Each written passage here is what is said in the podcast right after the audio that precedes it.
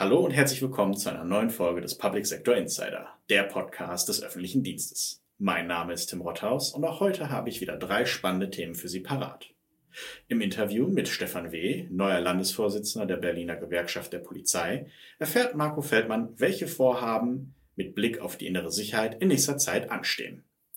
Außerdem haben wir recherchiert, welches Potenzial Spontanhelferinnen und Helfer dem Katastrophenschutz bieten können und kommentieren die steigende Gewalt gegen Beschäftigte des öffentlichen Dienstes.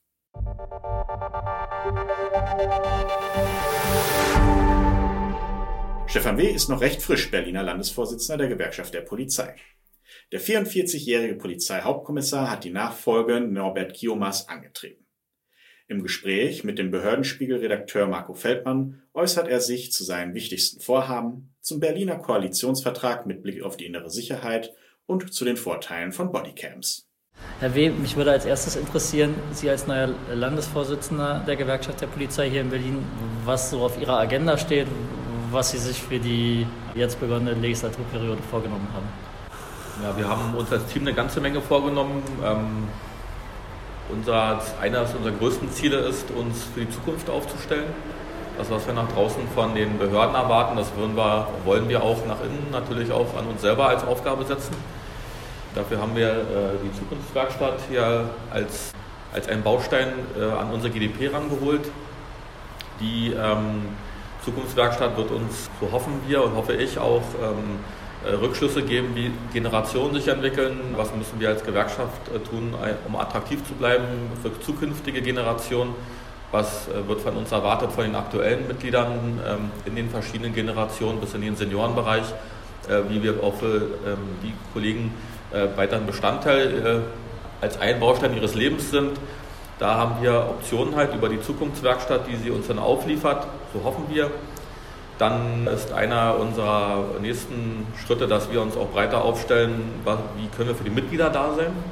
Karrierecoaching als Beispiel oder auch das Thema Burnout mal näher beleuchten, dass Kollegen auch, oder Kolleginnen auch merken, was passiert da vielleicht mit mir gerade äh, oder sie lernen für die Zukunft zu schauen, dass das, wenn es passiert, dass da was einsetzt. Also Prävention, was wir als GDP halt als Information dann eben nach außen geben für unsere Mitglieder. Ja, was haben wir uns noch vorgenommen ähm, für uns oder was habe ich mir vorgenommen? Ein Stück präsenter sein nach innen. Ähm, nicht, dass es vorher nicht stattfand, sondern auf meine Art, äh, auf äh, eine Art des Teams, wie wir präsent sind, dass wir in die Bezirksgruppen gehen, dass ich zum Beispiel auch äh, versuche, präsent zu sein. Das ist auch ein Lernprozess für mich. nicht einfach nur dazustehen, sondern eben auch äh, der GDP ein Gesicht zu geben nach außen, auch ein kompetentes Gesicht. Ja, das ist ein Teil von dem, was wir uns alles vorstellen. Können Sie noch ganz kurz was zu der Zukunftswerkstatt sagen? Ist das eher sozusagen, wer sitzt da drin? Ist das intern oder ist das extern oder beides intern so, äh, sowie extern? Die Zukunftswerkstatt ist, die heißt wirklich so, das ist eine Werkstatt, so nennen wir sie. Die besteht aus einem Kollegen unserer Behörde, aus einer Professorin, ähm, die äh, früher mal Polizistin war und aus einer ähm, Dame, die ähm, in der freien Wirtschaft als Coach unterwegs ist. Die zusammen haben sich schon vorher äh, als Team gefunden, bevor sie an die GDP gekommen sind. Wir haben sie quasi äh, kennengelernt, oder ich habe sie kennengelernt in der Polizei, mhm. fand sie sehr interessant, haben dann habe ich mit denen mich mal hingesetzt und geguckt, was könnten sie für uns bieten, wo sind in der Polizei für sie Grenzen gesetzt für dieses Team und äh, wo werden sie in unserer GDP irgendwo anzusiedeln und quasi haben wir sie jetzt nicht äh, als internen Baustein reingeholt, sondern sie werden uns immer permanent von der Seite aus betrachten. Mhm. Einfach um uns auch mal Rückschlüsse zu geben, wo gehen wir vielleicht manchmal ja, in eine falsche Richtung, weil ich sage immer, der hier, der hier sitzt oder die Leute, die hier sitzen, die, die versuchen das Beste für die GDP rauszuholen und auch äh, für die Zukunft zu gestalten. Aber ähm, wenn dann eben von außen nochmal betrachtet wird, ist es nochmal eine ganz andere Hausnummer, die uns die Augen vielleicht auch nochmal öffnet für Dinge, wo wir gar nicht mehr so offen sind, weil wir sind ja auch Polizisten, Feuerwehrleute, wir arbeiten in den Bezirksämtern und wir sind ja auch irgendwie auf eine Art und Weise strukturiert über die Jahre. Und da sind Sie so ein belebender Baustein, der uns die Augen nochmal ganz anders öffnet.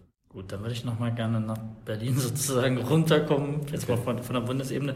Da würde mich A äh, interessieren, sozusagen Ihr Blick auf den, auf den ja, neuen Koalitionsvertrag hier in der Bundeshauptstadt und vielleicht auch ganz konkret nochmal zum Thema Bodycam und laufenden Probebetrieb. Ich fange hinten an, also die Bodycams sind einfach ein Mehrwert für die Behörde. Und da kann man jetzt weiter testen, aber man kann auch sagen, nee, wir führen es jetzt einfach ein und äh, das war's.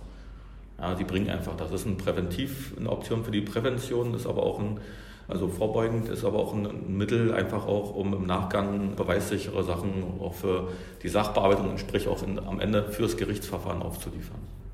Für mich ist die Bodycam einfach äh, unheimlicher Mehrwert. Zum Koalitionsvertrag.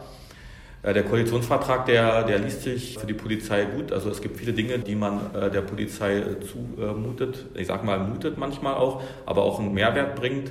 Die Problematik ist immer die, ähm, wir reden immer von mehr Stellen, mehr Stellen, aber wir brauchen nicht nur die Stellen, wir müssen auch die Menschen, die diese Stellen füllen, bekommen. Also äh, da fehlt mir manchmal so der Ansatz, wie kriege ich die Leute ran, wenn ich jetzt schon merke, ich habe Probleme, Nachwuchs zu ja, zu bewerben, dass sie zu uns kommen und dass sie auch hier die Ausbildung auch bestehen, um dann am Ende die ganzen Stellen, die dieser Koalitionsvertrag da, von denen er redet, auch mit Leben befüllen, weil wir brauchen am Ende wirklich die Leute auf der Straße. Ich lese auch jetzt da zum Beispiel, dass, die, dass mehr Wachen gefordert werden. Ich komme jetzt auch von einem Polizeiabschnitt und sage mal so, da arbeiten 200 Leute im Schichtsystem mit Administration, also sprich mit Führung und so weiter. 200 Leute, also wir können 200 Stellen aus dem Nichts sofort herzaubern, aber die, wir brauchen die Leute. Also wenn wir sagen, wir wollen mehr Wachen, dann müssen wir heute auch entsprechend so planen, wie viele Wachen wollen wir mehr. Dann muss ich auch sagen, wie viele Leute stelle ich dann entsprechend für den nächsten Einstellungszeitraum mehr ein, weil in drei Jahren müssen die dann fertig sein, dass man dann entsprechend natürlich nicht die ganzen Jungen auf eine Wache packt, aber dass wir die Kollegen so verteilen können. Also neue Wachen klingt interessant, aber wir müssen sie auch nicht nur mit Stellen, sondern mit den Menschen befüllen können. Es sind auch ähm, neue Aufgaben, nicht neue Aufgaben, sondern was man alles mehr machen möchte. Man möchte zum Beispiel Profilierungsfahrten äh, mehr kontrollieren, man möchte ganz viel mehr kontrollieren. Da sage ich, kann man machen, aber dann müssen wir eine Aufgabenkritik durchführen vorher, was können wir, was müssen wir nicht mehr leisten können als, äh, als Polizei zum mhm. Beispiel. Mhm. Weil das, was jetzt draußen einfach der tägliche Alltag ist, ist, die Kollegen laufen am Limit mit dem, was wir jetzt machen.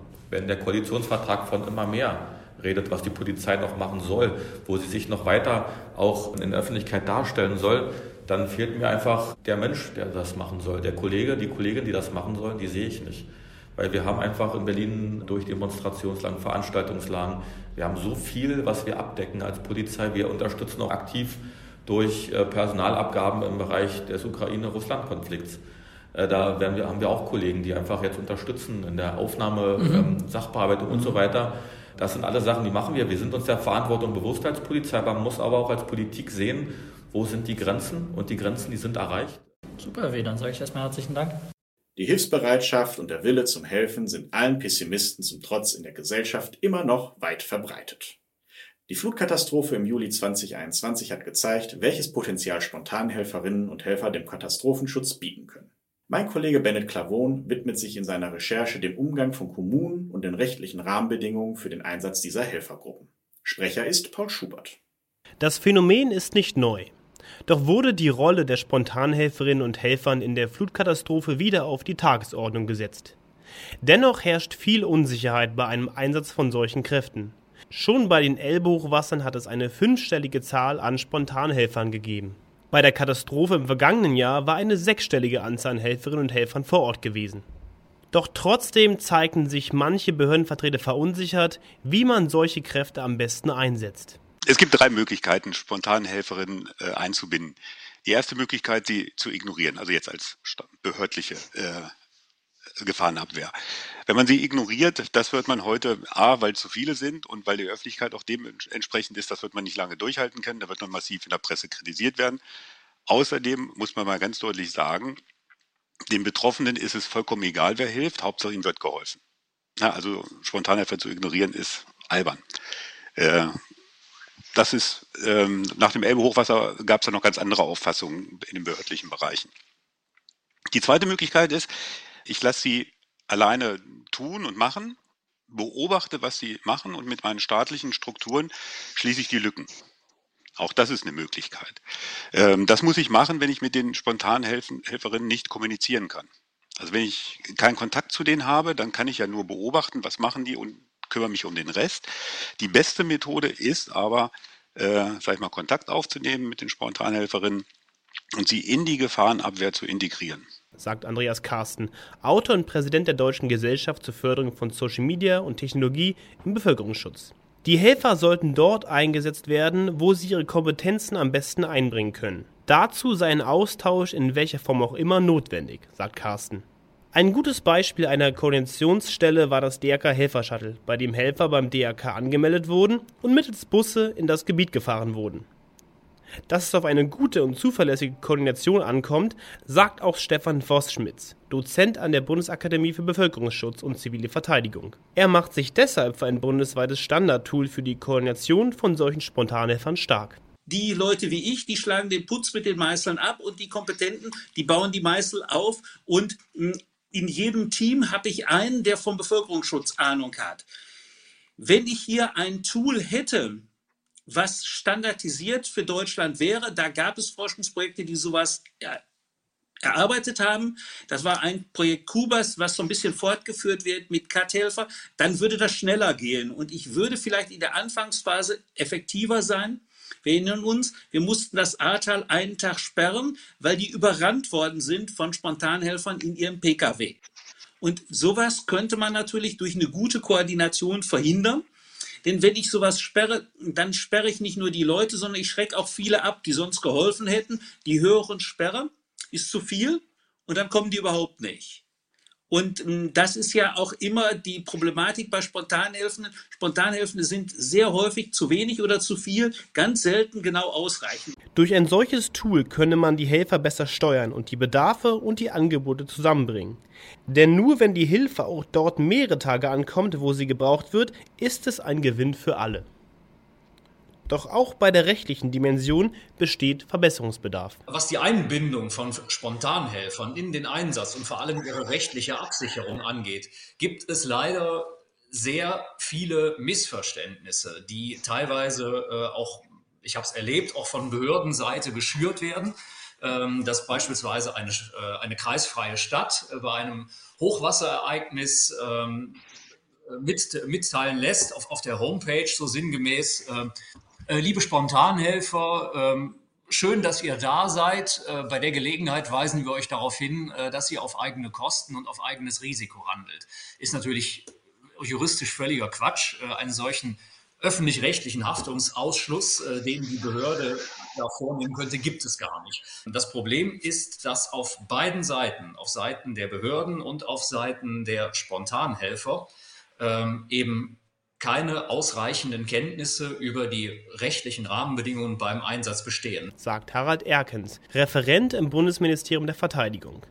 Das Problem sei, dass auf beiden Seiten, behördlichen und der Spontanhelfern, keine ausreichenden juristischen Kenntnisse über die rechtlichen Rahmenbedingungen beim Einsatz vorhanden seien. Die rechtliche Stellung von Spontanhelfern sei durch die derzeitig bestehenden Gesetze schon abgedeckt, so der Jurist. Es gebe erstaunlich wenige Regelungen, die das Ganze auf den Punkt bringen und Rechtssicherheit bieten. Aber es gebe trotzdem noch viele Irrtümer. Zu den erwähnten Irrtümern gehört leider nach wie vor die Vorstellung, dass äh, Spontanhelfer entweder sozusagen Anarchos sind im Einsatz und sich im rechtsfreien Raum bewegen, äh, oder aber, dass Spontanhelfer eigene Einsatzstrukturen bilden. Äh, beides ist falsch. Äh, grundsätzlich falsch ist, dass sie sich im rechtsfreien Raum bewegen. So viel kann ich schon vorwegnehmen. Ähm, Spontanhelfer sind in den allermeisten Situationen, in den allermeisten Situationen sowohl abgesichert, was die Haftung für fremde Schäden angeht, als auch was den Schutz bei eigenen Schäden oder Aufwendungen angeht. Ähm, das Gleiche gilt auch für die, für die Weisungsstrukturen. Spontanhelfer binden sich ein in die bestehenden Strukturen des Katastrophenschutzeinsatzes, des Katastropheneinsatzes. Es gäbe aber Aufgaben, die von Spontanhelfern nicht übernommen werden. Dies umfasse unter anderem Feuerwehraufgaben. Wenn sich Spontanhelfer Weisungen widersetzen, dann legen diese rechtlich betrachtet die Rolle des Helfers ab und nehmen die Rolle des Störers ein. Daraufhin können Platzverweise ausgesprochen werden. Notfalls können diese Störer dann von der Polizei abgeführt werden. Erkens warnt jedoch eindringlich davor, ein gesondertes Spontanhelfergesetz auf den Weg bringen zu wollen. Es ist wirklich alles schon geregelt. Ähm, also alle entscheidenden Konstellationen, das sind im Wesentlichen ja, sind das vier Fragen. Äh, die Eingliederung von Spontanhelfern in die, in die Einsatzstrukturen. Dazu müssen wir keine neuen Gesetze erfinden, das gibt es. Zweitens, ähm, die Konstellation, in der ein Spontanhelfer fremden Schaden verursacht durch seine Helfertätigkeit. Drittens, die Konstellation, in der ein Spontanhelfer einen eigenen Schaden erleidet, äh, Körperschaden, Sachschaden, Sachverlust, das Smartphone, das irgendwo im Wasser verschwindet oder, das, oder der eigene Pkw, der gegen einen Brückenpfeiler geschleudert wird, weil er da stand, wo er nicht hätte stehen sollen. Ähm, oder auch getätigte Aufwendungen, Verdienstausfall und so weiter, Spritkosten. Ähm, das ist die dritte Konstellation. Und die vierte Konstellation ist, ähm, wie sieht es eigentlich mit dem Strafrecht aus? Und all das ist schon geklärt. Würde man ein Spontanhelfergesetz schaffen, dann hätten wir die Situation, weil es ja nach dem Grundgesetz so aufgeteilt ist, der Krieg gehört dem Bund und die Katastrophe gehört den Ländern, dann hätten wir in der Konsequenz äh, 16 Spontanhelfergesetze plus ein 17. für Zivilschutzszenarien. Wir hätten also es mit 17 Gesetzen zu tun. Dies sei alles andere als zielführend. Das Potenzial und die Regeln sind also schon da. Jetzt muss es nur genutzt werden. Seit Jahren ist Gewalt gegen Beschäftigte des öffentlichen Dienstes ein brisantes Thema. Am 24. Juni 2022 präsentiert das Bundesministerium des Inneren und für Heimat eine Studie, in der Zahlen über das Ausmaß dieses Phänomens präsentiert werden sollen. Warum das Thema nicht auf die sprichwörtlich lange Bank geschoben werden sollte, kommentiert Jörn Fieseler. Sprecherin ist Tanja Clement. Das Finanzamt in Rendsburg 2014 das Jobcenter in Rothenburg ob der Tauber 2014 und das Jobcenter in Neuss 2012. Diese drei Orte haben eines gemeinsam. Sie sind Schauplätze, an denen Beschäftigte des öffentlichen Dienstes während ihrer Arbeit den Tod fanden. Diese tragischen Ereignisse sind die traurigen Highlights einer ernstzunehmenden Entwicklung. Denn Gewalt gegen Beschäftigte des Staates hat in den letzten Jahren immer weiter zugenommen seines Anfeindungen, Beleidigungen, Spucken, das Bewerfen mit Gegenständen oder Körperverletzungen. Seit über zehn Jahren wird das Thema diskutiert und es betrifft alle im öffentlichen Dienst gleichermaßen. Polizistinnen und Polizisten, Rettungskräfte, Mitarbeiterinnen und Mitarbeiter in den Jobcentern und Finanzämtern, den Bürgerämtern, aber auch Lehrerinnen und Lehrer oder das Personal in den Gesundheitseinrichtungen. Umso unverständlicher, dass das Bundesinnenministerium in der letzten Legislaturperiode Ende 2020 zusammen mit den Gewerkschaften erstmal eine Studie in Auftrag gab, um das Ausmaß dieses Phänomens zu erfassen. Dabei hat der Gesetzgeber schon gehandelt und die Paragraphen 113 bis 115 Strafgesetzbuch novelliert. Diese regeln den Widerstand gegen Vollstreckungsbeamte, die bei Ausübung ihres Dienstes angegriffen werden. Um diese Paragraphen auf alle Angehörigen des öffentlichen Dienstes auszuweiten, braucht es keine Studie. Das war bei der damaligen Novellierung schon in der Diskussion und sollte nachgeholt werden. Viel wichtiger ist der gesellschaftliche Diskurs. Dafür ist, rund 18 Monate nach Beauftragung der Studie, die Ergebnispräsentation ein geeigneter Anlass. Doch auch schon die Studie der Körperstiftung mit dem Titel Angriffe auf die Kommunalpolitik, Hass und Gewalt entgegentreten, war ein solcher Anlass. Um den Diskurs nicht nur anzufachen, sondern auch am Lodern zu halten, wäre eine Kampagne für mehr Aufmerksamkeit in der Öffentlichkeit oder die Integration des Themas in die Bildung viel zielführender als eine Studie, die bestehende Ergebnisse bestätigt. Doch warum muss es immer so lange dauern, bis sich etwas ändert? Gemessen am Fall Neuss sind zehn Jahre vergangen. Jetzt kommt eine weitere Studie, die das Problem beziffert. Und in der Zwischenzeit war es Behörden und Einrichtungen selbst überlassen, die eigenen Beschäftigten zu schützen. Was tun? Wichtig wäre eine Kampagne und gesellschaftlicher Diskurs über Respekt. Im Allgemeinen und gegenüber Staatsdienerinnen und Staatsdienern insbesondere. Aber wie dem auch sei. Die Ergebnisse der Studie liegen vor. Und damit ist die Zeit zum Handeln ein für allemal gekommen. Das Bundesministerium des Inneren und für Heimat hat in Kooperation mit den Gewerkschaften Ende 2020 eine Studie zum Ausmaß der Gewalt an Beschäftigten des öffentlichen Dienstes beim Forschungsinstitut für öffentliche Verwaltung in Auftrag gegeben. Die Autorinnen und Autoren der Studie werden die Ergebnisse ihrer Untersuchung im Rahmen einer Fachtagung ebenfalls am 24.06.2022 im Willy Brandt Haus in Berlin vorstellen und mit Expertinnen und Experten aus Verwaltung, Wissenschaft und Praxis über Handlungsansätze im Gewaltpräventionsbereich diskutieren. Die Fachveranstaltung soll dazu dienen, den Dialog fortzusetzen, um einen besseren Schutz der Beschäftigten zu erreichen. Ein Update mit den angekündigten Zahlen finden Sie dann in der Juli-Ausgabe des Behördenspiegel. Außerdem möchte ich Sie auf unseren Bürgermeisterinnenkongress am 28. und 29. Juni in Bamberg hinweisen. Bei Interesse melden Sie sich doch gerne auf www.bürgermeisterkongress.de slash Anmeldung an. Das war es auch für heute schon wieder. Ich hoffe, Sie beim nächsten Mal wieder beim Public Sector Insider begrüßen zu dürfen. Bis bald. thank you